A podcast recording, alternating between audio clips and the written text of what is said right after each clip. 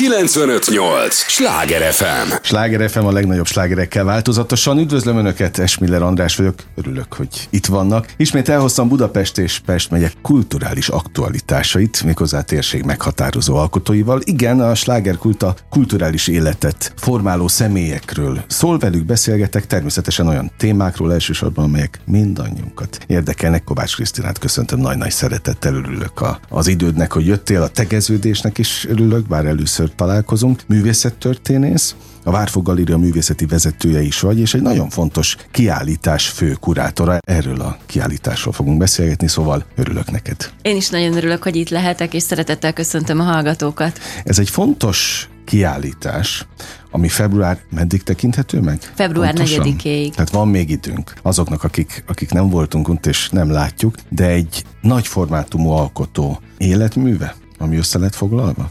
François Zsilónak elképesztően legendás volt az élete, egy, egy olyan meghatározó személyiség volt, akivel ritkán találkozik az ember, és az életműve is lenyűgöző. A műcsarnokban látható kiállításról méltán mondhatjuk azt, hogy François Zsilónak az eddigi legátfogóbb európai kiállítása, E, róla azt kell elképzelni, hogy ugye most vesztettük el júniusban 101 éves 101 korában. Igen, igen, nagyon komoly kort élt Elképesztő, meg. igen, és csak a művészeti életműve az nagyjából 80 évet ölel fel.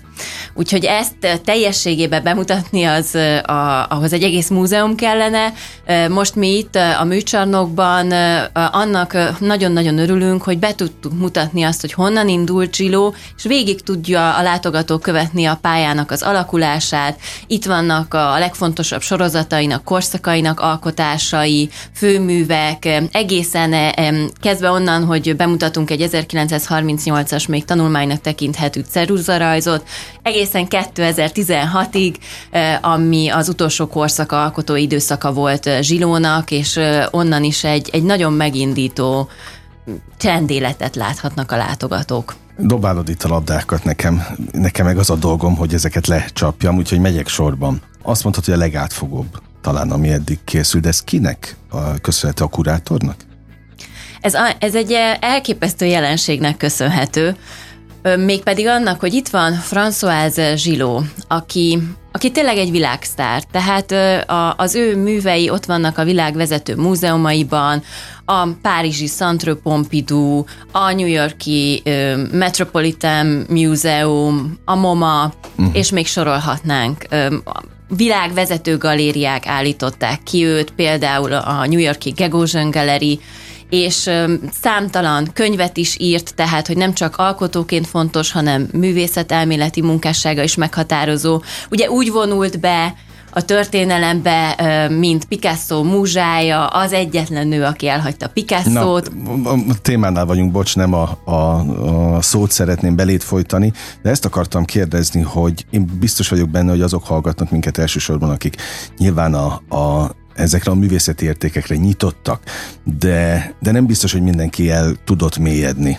a, az ő munkásságában, hogy szerinted mi jut róluk elsőként eszébe? Egy átlagos embernek, hallgatónak, látogatónak.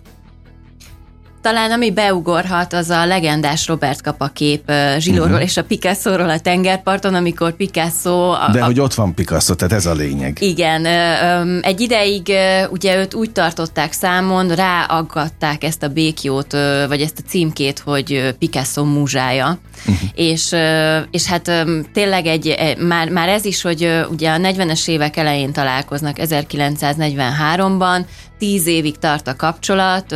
Zsiló lesz Paloma és Claude Picasso-nak az édesanyja, a gyermekeikről ábrázolt, vagy gyerekeiket ábrázolt fantasztikus ceruza munkája is látható a műcsarnokban uh-huh. ebből az időszakból. És hát az a döbbenet, hogy, hogy Zsiló a 20-as évei elején jár, Picasso a 60-as évei elején, tehát 40 év korkülönbség választja el őket egymástól. Zsiló mindig is azt mondta, hogy ha nem lett volna háború, nem lett volna ez a drámai szitu- szituáció, akkor ők sose kerülnek össze, mm. de összekerültek, és Zsiló azért is ismert, mert ő az, aki megírja az Életem Picasso-val című könyvet a 60-as évek elején. Ez is egy bestseller könyvé válik. Ugye... Hát aztán az lenne a következő kérdés, hogy mennyire bulvárhőső az összes érdeme mellett, az összes művészi érdeme mellett. Hát Gillo ugye ö, megéli ezt az egészet, ö, és nem csak Picasso az, a, akinek a, a nevével dobálózhatunk, ö, ha az életművét tekintjük, ö, vagy az életét. Nem csak Picasso volt ö, ö, az egyik ilyen kiemelt személy Gillo életében, ő egy elképesztő közegből jön. Tehát Ari Matis az avantgárd egyik indítója, a fovizmus atya is közeli barátságot ápolt Zsilóval, fennmaradt a levelezésük, ismerjük a találkozásuknak a történetét.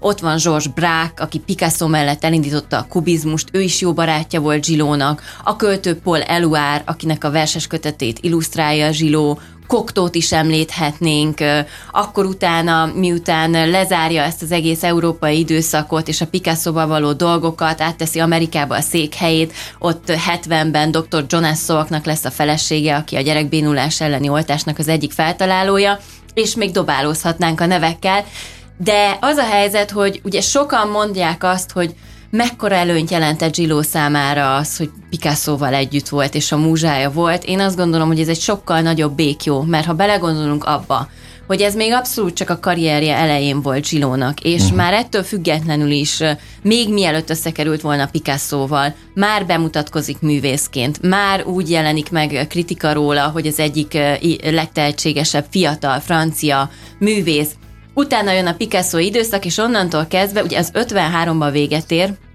és Zsiló 2021-ig hát alkotott. Alkot, igen. Igen, igen. És, és tehát addig még rengeteg minden történik, tehát uh, itt azért uh, nagyon, nagyon sokat, uh, sok harcot kellett szerintem ezzel kapcsolatban megvívni, ráadásul ugye Picasso bosszút is állt rajta, mm. tehát ő elvágta a kapcsolatokat uh, Franciaországba, óriási botrány volt abból, hogy Gilló megírta ezt a könyvet az életem Picasso-val, amiben lerántja a leplet arról, hogy ez a szociálisan érzékenynek magát mutató géniusz valójában mennyire az, igen.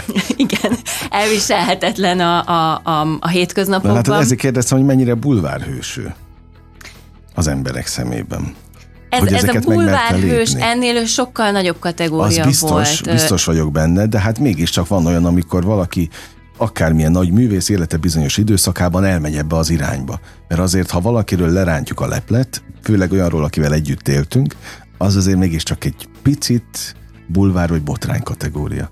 Igen, de azért ebben az is benne volt, hogy, hogy ezáltal bebiztosította az ő pozícióját, és a gyerekeinek a pozícióját Picasso mellett. Tehát ő egy nagyon okos nő volt a, a zsiló, és így a 60-as években ott azért megindul a csatározás a, a Picasso uh-huh. női, és, a, és ugye a gyermekeinek az, a, a, az anyjai között, és Zsiló tudta azt, hogy ezzel azért így bepozícionálja magát, és bebiztosítja a gyermekeinek is a, a, a helyzetét, akiket ugye egy volt időszak, amikor Picasso meg is tagadott, tehát, hogy, hogy azért ezek kemény időszakok voltak, és, és ezt azért sikerre vitte. Tehát Claude Picasso lett a, a Picasso hagyatéknak a, a legnagyobb ö, gondozója, akit egyébként ö, tragikus körülmények között, tehát két hónapra a, az édesanyja halálára őt is mhm. elvesztettük idén. A, azon gondolkodtam, ahogy hallgatlak, hogy ez a békjó, amit emlegettél, mennyire nyomja rá bélyegét a teljes azt követő alkotási folyamatára, vagy pályaívére. Tehát neki folyamatosan bizonyítani kellett később is? Nem, nem kellett szerintem bizonyítania. Tehát, hogy ő, ő François Gillot a, a legerősebb jellemű és legintelligensebb nő kíváncsi. volt, akivel én valaha találkoztam. Te tudsz kurátorként erőt meríteni az ő Abszolút, szerintem mindenki, mindenki tud. Tehát döbbenetes az, hogy Egyrészt az, hogy vannak olyan művészek, akiknél le lehet választani a, a műveket az életükről. Tehát, hogy nem kell tudnod, uh-huh. hogy, hogy XY művész éppen hol járt, mit csinált, kivel volt, milyen hát, utazást tett, mert, igen. mert valami olyan tehát egyszerűen leválik róluk a műalkotás, és nem fontos ezt tudni. Zsilónál egy olyan szerves egységben van az egész, hogy mindennek látod a nyomát a, uh-huh. a, az életműben, az utazásainak, a, a különböző kultúrák hatásainak, a váltásoknak. Tehát ugye miután ő, ő és elhagyja úgymond Európát, bár sose hagyja el végül, mert mindig fenntart itt egy műtermet, de átteszi a székhelyét Amerikába, hiszen miután ugye szakít Picasso-val, Picasso felteszi a kérdést mindenkinek, hogy választatok, vagy ő, vagy én. Hm. És így Daniel Ari Kahnweiler is megszakítja vele a kapcsolatot, aki szintén egy, egy nagyon fontos momentum Zsiló életében. Daniel Ari Kahnweiler minden időknek az egyik legnagyobb galeristája volt. Hm. Tehát, hogy egy elképesztő műkereskedő, fantasztikus üzleti érzékkel, szemmel, elsők között kezdett el foglalkozni az új művészeti irányvonalakkal, ugye Picasso-t is, Picasso-nak is a műkereskedője volt, ő nem szorult rá arra, hogy úgymond bevágódjon Picasso-nál azért, hogy Zsilónak is felajánl egy szerződést. Minek? 52-ben csinálta meg Zsilónak a kiállítást, és akkor kötöttek uh-huh. szerződést. 53-ban már Zsiló egyébként szakít Picasso-val, tehát ez már a kapcsolatuknak a leáldozóban lévő uh-huh. ága. Daniel Ari Kahnweilernek nem volt arra szüksége, hogy szerződést ajánljon Zsilónak, mégis szerződést ajánlott, és egész életében ö, tudomásunk szerint csak kettő nővel kötött szerződést Kahnweiler. Szóval ezért Aha. azt elmondja szerintem ez, hogy, hogy ő is hitt Zsilóban. Sőt, miután meg kellett szakítani a kapcsolatot Zsilóval, ő beajánlja Zsilót egy másik galériának. És egyébként az is fantasztikus a műcsarnok kiállításán, hogy itt van Zsilónak egy önarcképe a Picasso időszakból, ekkor rengeteg önarcképet készít, meg ugye az életműben gyakorta is, mint egy ilyen önanalízis, és a, a, a műnek a hátulján ott van Kahnweilernek a pecsétje, szóval ez a De mű egy, egykor az cool. ő galériájában volt. Ugye február 4-ig tekinthető meg, hogy ahogy említettük a műcsarnokban ez a kiállítás. Ha jól értem, amit mondasz, akkor tulajdonképpen amolyan motivációs tréning helyett is érdemes elmennünk, mert, mert hogy fogunk olyan útra valót, erőt kapni? Abszolút. Az ő szellemiségéből? Igen. Az alkotásokon keresztül? Igen, tehát hogy a, a, a, ahogy ő felépíti a műveit, az a gazdagság, ami, ami a műveiben ott van, az azt gondolom, hogy mindenkinek tud adni egy plusz dolgot. Tehát alapból Zsiló azt mondta, hogy hogy a művészet az erre való, hogy ebben a széteső világban, ebben a, ebben a káoszban kiszakítson minket a hétköznapokból, adjon más világokat, gondolatokat, és ő, ő nagyon sokat merített a, a, a, a történelmünkből, a kultúrákból. Ö, fantasztikus az, hogy egyrészt sose akart senkinek megfelelni. Mm. Sokkal egyszerűbb lett volna a legitimizációja, ha csatlakozik irányvonalakhoz, művészeti csoportosulásokhoz. Ő nem. E, egyedül a, a karrierje kezdetén a 40-es években egy rövid ideig kapcsolódik a, a Reality Nouvelle-hez, Nicolas de Stélhez, ott van Szönya Delaunay is, csak hogy egy másik nőművészt említsünk, de hatalmas nagy vita támad közötte és Destél között, aki azt mondja, hogy már pedig az egyetlen út az abstrakció. Uh-huh. Zsiló pedig kikéri magának, hogy ha ő figurális akar lenni, mert éppen az jön ki belőle, akkor igenis figurális lesz, és őt senkinek össe békjóba. És innentől kezdve elindul a saját útján. És látjuk azt, hogy hogy persze tíz évet tölt Picasso mellett, tehát az az analitikus a személyisége, ahogy ő a formákkal szintén építkezik, kapcsolódik, teret épít, az ott van. De ugyanúgy ott van Matisznak a színei is, ahogy a különböző színárnyalatokból épít fel teret. Akkor utána utazásokat tesz a, a, az égei tengeren, megint közel kerül hozzá a mitológia, a 60-as években. Látjuk azt, hogy sokszor szimbólumokat, szimbólumokban gondolkodik, ö, mítoszokat idéz meg, akkor utána Jonas Szolkal beutazza a félvilágot, elkíséri a férjét az oltási programokra, járnak Szenegálban, Indiában, mindenhonnan merít, az afrikai tánctól kezdve, és, és kultúrának az elemeitől kezdve, ugye ez az ősi maszkok, leegyszeresített világa, akkor a, a, a japán tekercsképek, a tibeti tankaképek, uh-huh. új ö, képtípust hoznak be az életműbe a 80-as években. Itt van ebből három, ezek a, a legendás lebegővásznai zsilónak, amik monumentális méreg, méretű művek, nincsenek felfeszítve, hanem szabadon lengnek a térben, és általában kétoldalúak. Tehát, hogy, hogy, hogy rengeteg mindent magába sűrít, és ebből adni akar, és, és számára fontos volt az, hogy hogy mindig tudjon kapcsolódni hozzá a néző. Nagyon ritka az, hogy annyira absztrakt képet látunk, amiben nem tudunk értelmezni motivumokat, vagy nem tudunk fel, felfedezni ja, hát a közérthetőség az, az fontos. Igen, de ez, ez, ez akkor erős, hogyha ez, ez ösztönösen jön abszolút, a művészből, abszolút. és nem, nem semmiféle megfelelési kényszer nincsen benne. És az a helyzet, hogy hogy nem mindenkinek, de Zsilónak elhihetjük azt, hogy amikor ő azt mondta, hogy, hogy, hogy ugye adni akar, és konkrétan azt mondta, hogy az ő művészete ének a félelemmel szemben, uh-huh. akkor, akkor ez tényleg az. Tehát, hogy itt olyan erős kompozíciókat látunk, olyan formai összefüggéseket, színjátékokat, hogy, hogy ez tényleg felüdíti uh-huh. az embert. Krisztina, megvan a mondás, hogy jó társaságban repül az idő? Képzeld el, hogy a fele a beszélgetésnek, Komolyan. vagy a műsornak már el is repül, de arra kérlek, hogy ne menj sehová, millió kérdésem van. Még biztos vagyok benne, hogy a hallgatóknak is az és drága figyelmüket kérem is, hogy adják nekünk a következő blogban is egy lélegzetvételnyi szünetre megyünk csak el, és ígérem, folytatódik a slágerkult. Ez a Sláger FM. Mondtam, hogy nem kell sokat várni. Már is itt vagyunk a következő része. Sláger FM a legnagyobb slágerekkel változatosan. Ez továbbra is a slágerkult, amit hallgatnak. Örülök, hogy itt vannak. Kovács Krisztinával beszélgetek. Művészettörténész, a Várfog Galéria művészeti vezetője, és hát egy nagyon-nagyon fontos kiállításnak a kurátora, amely a műcsarnokban látható François Zsilló legátfogóbb életművét, és hát rendkívül izgalmas, amiről beszélgetünk, a, amilyen szenvedéllyel beszélsz a, a egy tényleg nem mindennapi művész életéről. Mi, a, és ezen gondolkodtam, amíg hallgattalak, hogy mi a kurátor felelőssége ilyenkor? Vagy menny, meddig terjed a kurátor felelőssége? Egy Na, ilyen kiállításnál.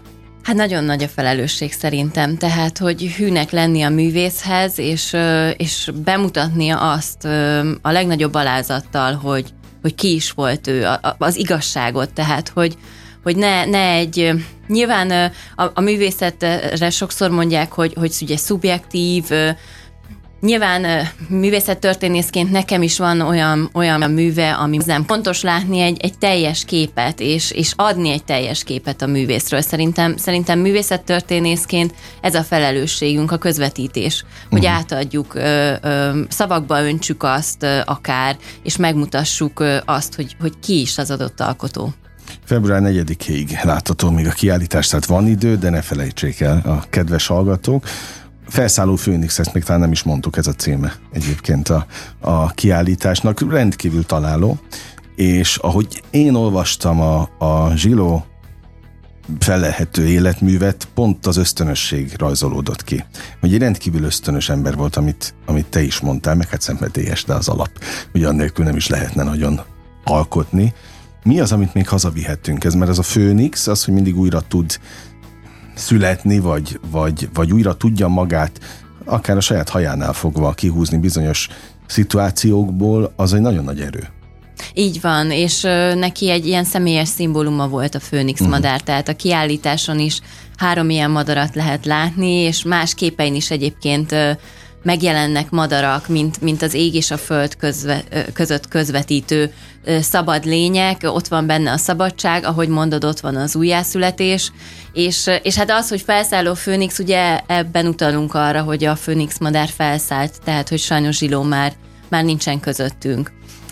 Ami, ami tényleg szerintem izgalmas a kiállításon, hogy hogy látjuk, látjuk azt, hogy, hogy milyen, milyen kísérletező személyiség is volt. Tehát, hogy uh-huh. nagyon tudatosan állt a dolgokhoz, az alkotáshoz, végtelen alázattal, de hogy mindig motiválta őt az, hogy, hogy elmélyedjen a különböző technikákban, fejlesz-e a, a készségeit, fantasztikus látni a műcsarnokban például az egyik első litográfiát, amit készített.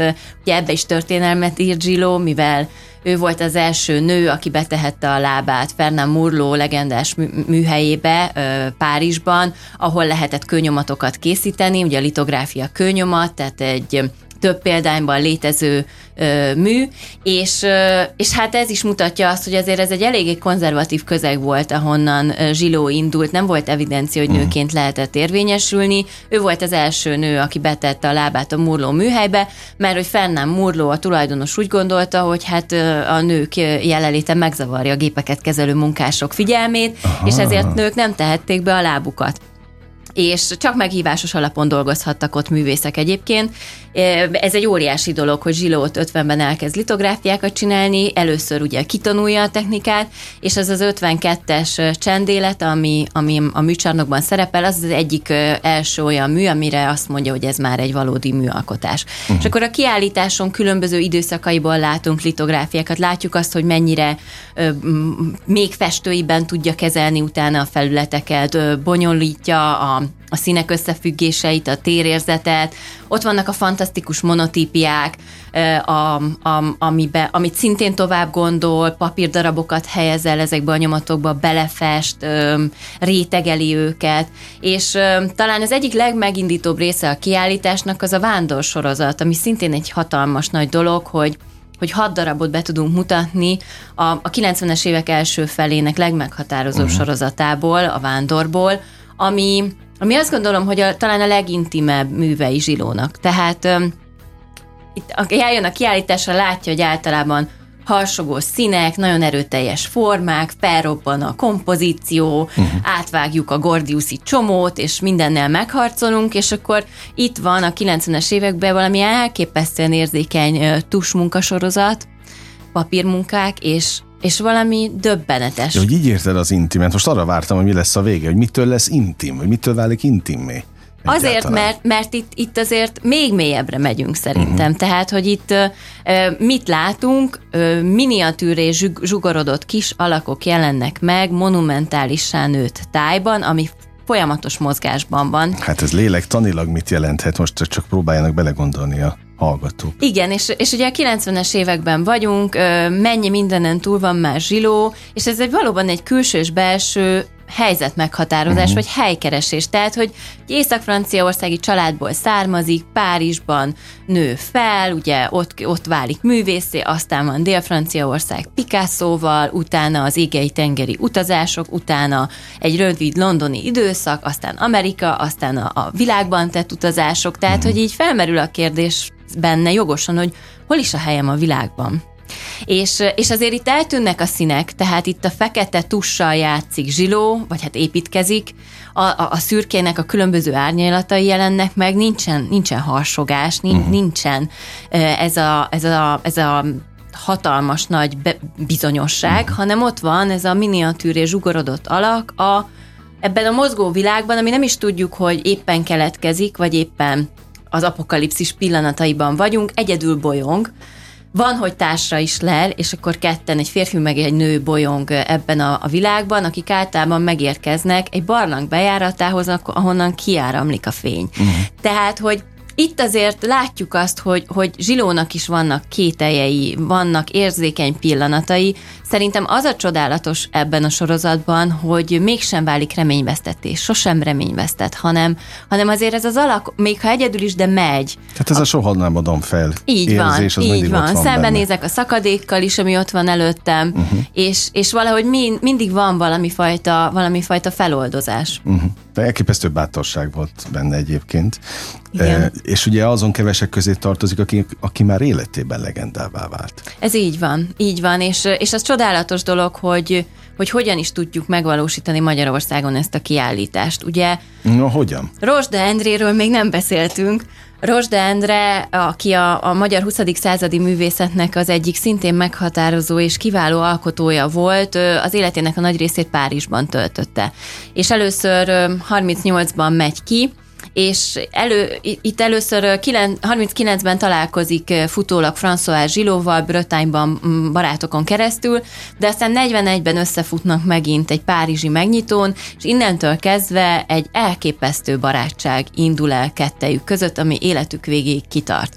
Na most Zsiló számára Rosda az első olyan személy, akivel ő tud mély és igazi diskurzus folytatni uh-huh. a művészetről. Egy szellemi társ. Uh-huh. Nála kezd el a műteremben az olajfestéssel foglalkozni, öm, ahelyett, hogy a jogi egyetemre járna a titokban, mert a család ellen, a művészi pálya ellen volt, titokban Rosda Endre műtermében jár, és Rosda vezeti be az olajfestésbe, tesz össze neki ö, kompozíciókat, csendéleteket, szintanulmányokat folytatnak, és ugye Rosda Endre, ő egy egy látnoki művész volt, ő a szürrealizmushoz állt közel, egészen... De mit jelent a látnokság a művészetben? Az, hogy neki, neki valami egészen elképesztő, ilyen profétikus mondatai voltak az élete Aha. folyamán, és, és a, ugye ő zsidó származású volt, azt gondolja 43-ban, hogy Magyarországon még jobb a helyzet, és, és elutazik, hazautazik Franciaországból, ez egy borzalmas döntés egyébként a részéről,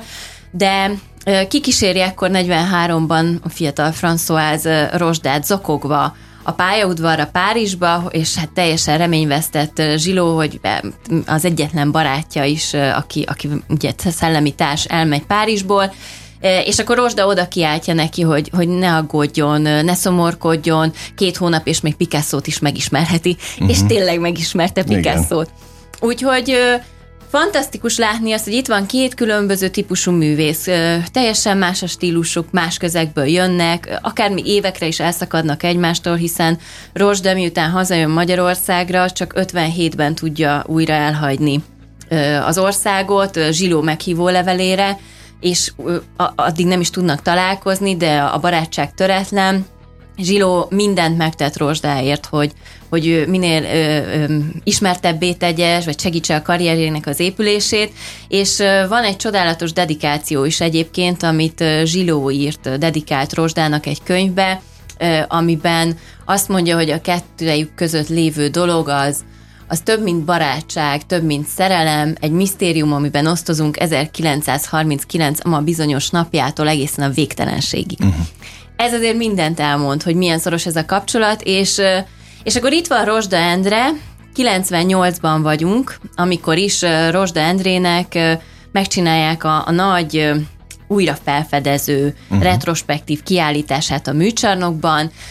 Az előző években a magyar közönség teljesen elfelejti őt, tehát ezzel a kiállítással visszatér. visszatér és ennek a kiállításnak köszönhető a magyar kapcsolat Zsiló uh-huh. életében, ugyanis először Szaloki Károly a Várfog Galéria tulajdonosa a Rozsdát ismeri meg, majd pedig 99-ben Rozsda bemutatja Párizsban Szaloki Károlynak François Zsilót, és így indul el a Várfog Galériának és Zsilónak a, az együttműködése, uh-huh. tehát már 2000 óta képviseljük őt. És a megindító az egészben az, hogy hogy Rosda ezután nagyon rövid időn belül meg is hal, tehát, hogy olyan ez, mint egy ilyen utolsó ilyen gondoskodó gesztus, hogy uh-huh. akkor rábízza François-t Szalóki igen, Károlyra, igen.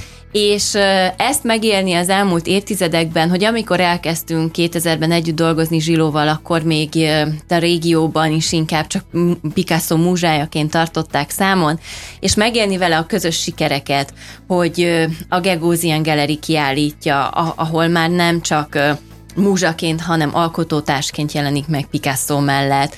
Az aukciós sikerek, amiket ö, ö, most tehát 2021-ben, amikor a századik születésnapját ünnepeltük, a, a londoni Sotheby's-en és a hongkongi Christie's-en több mint egy millió dollárért mennek el művei, azért ez már hát, nem a múzsa, Te múzsa kategória. Vele? Én kétszer találkoztam uh-huh. vele New Yorkban, és többször beszéltünk telefonon. Élt váltakozva. Jonas Salk halála után ö, átteszi Amerikában a székhelyét New Yorkba, és akkor az évnek egy felét New Yorkban, a másik felét ah, pedig értem, Párizsban értem. töltötte. Csak az utóbbi években már nem volt lehetősége az utazásra az egészségügyi problémái miatt. Uh-huh.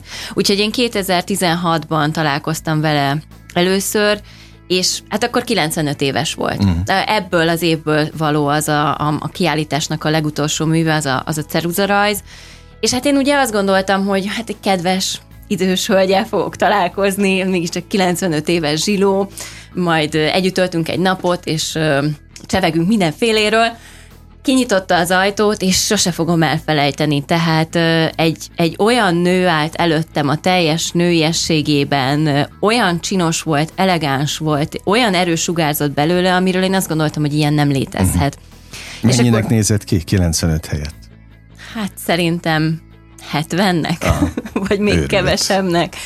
És ragyogó ruha rajta, és hát elég volt pár mondat, hogy, hogy az ember rájöjjön arra, hogy itt nem, nem bájtsevergni fogunk, hanem itt nagyon komoly uh, diskurzusokat fogunk folytatni. Elképesztő szellemi frissesség volt rajta, intelligencia, szarkazmus. Uh-huh. Na azt mondd meg, most már a végén járunk, hogy, és ezt nem akarok úgy elengedni, hogy nem kérdezem meg, ő átoknak vagy áldásnak tartotta, hogy Picasso múzsájaként emlegették még ennyi idősen is?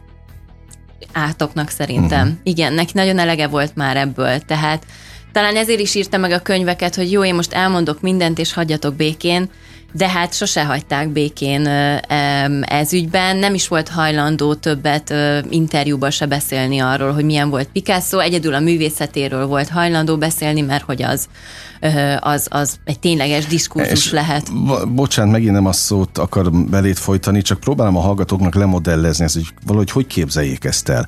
Ugye tök más a, a, az út, de ide a rádióban elfér a, a, a példa, Edda művek, csináltak annó három legendás lemezt, 1980-tól 83-ig, és a károgók a mai napig magyarázzák, hogy az, az a három volt az igazi megslamó, az igazi gitáros, úgy, hogy közben már 35 lemezük van, és eltelt azóta 2023-ig már számolt ki hány év. Tehát, hogy évtizedek múlva is magyaráznak, holott az egy három éves időszak volt nem a, a, az összes többi évtizedet emlegetik. Tehát ez valahogy így képzelem, hogy nála is így lehetett, hogy volt egy időszak az életében, ami aztán ilyen, jó mondtad, békjóként végig kíséri őt. Igen, de hál' Istennek ennek már vége. Tehát az, hogy az említett aukciós sikerek is... Hát vége, oké, de még most is beszélünk, mi is beszéltünk róla mennyit. Igen, de, de már, már, már nem itt tartunk, tehát hogy ez, a, okay, ez a okay. műcsarnokos kiállítás is azt gondolom, hogy abszolút megmutatja azt, De túlmutat hogy... ezen, ez a lényeg. Igen, igen. És, és hát te jó? kérdeztél Picasso-ról. Tudom, hát persze, hát én képviselem a hallgatókat. Szerintem sokan, sokan olvasták a könyvet. Te szeretted azt a könyvet?